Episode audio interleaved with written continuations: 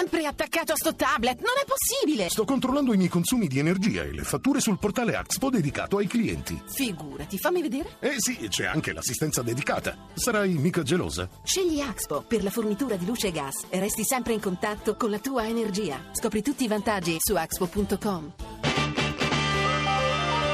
Rai GR1. Davanti alla scuola. Un rumore fortissimo quando è caduto il soffitto. Tanta gente. Mio figlio si è rotto la testa, ha fatto la TAC. Per fortuna non c'è al momento nessun tipo di problema, ma l'amichetto di mio figlio che si è rotto il naso. Questa scuola è stata consegnata dopo anni di lavoro il 7 gennaio. Sicuramente deve esserci stato un collato prima di dare l'accessibilità alla scuola. Questo è grave, è un fatto grave. E migliaia di gambe e di occhiali di corsa sulle scale.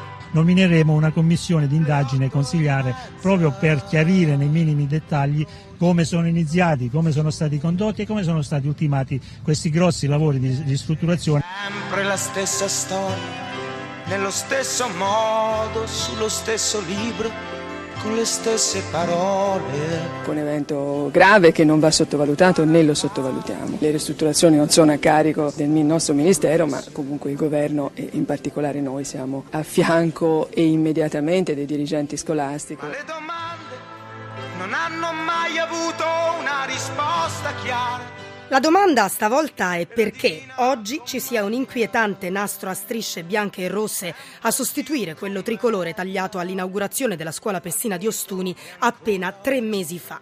I flash che avevano immortalato sorrisi oggi inquadrano macerie, le macerie di una scuola che cade a pezzi, in Puglia e non solo. Il pensiero va al 2008, a Rivoli, al giovane Vito Scafidi travolto dal soffitto del suo liceo a 17 anni. Abbiamo sentito il sindaco di Ostuni, il ministro Giannini, che garantisce faremo piena luce sulle responsabilità, parole che suonano come già sentite, perché le polemiche sui crolli oggi investono anche un'altra spina dorsale del nostro paese, le strade.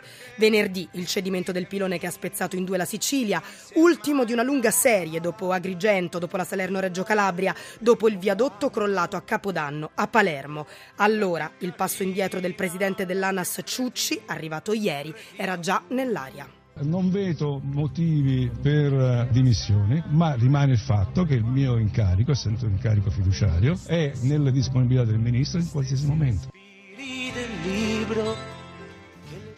Le altre notizie, la politica, giorni decisivi per la riforma elettorale, dentro il PD si cerca l'intesa, richiamo dell'ex presidente Napolitano ai partiti, attenzione a non tornare indietro. Intanto resta tesissima la situazione di Forza Italia in Puglia, immigrazione, sbarcate nella notte a Palermo 1200 persone da una nave della Guardia Costiera, il Viminale avverte i prefetti, in arrivo migliaia di persone, servono nuovi alloggi.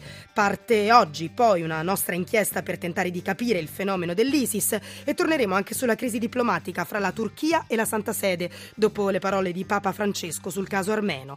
Il cinema, con il nuovo film di Nanni Moretti, Mia Madre, e per lo sport torna la Champions League con la Juventus protagonista.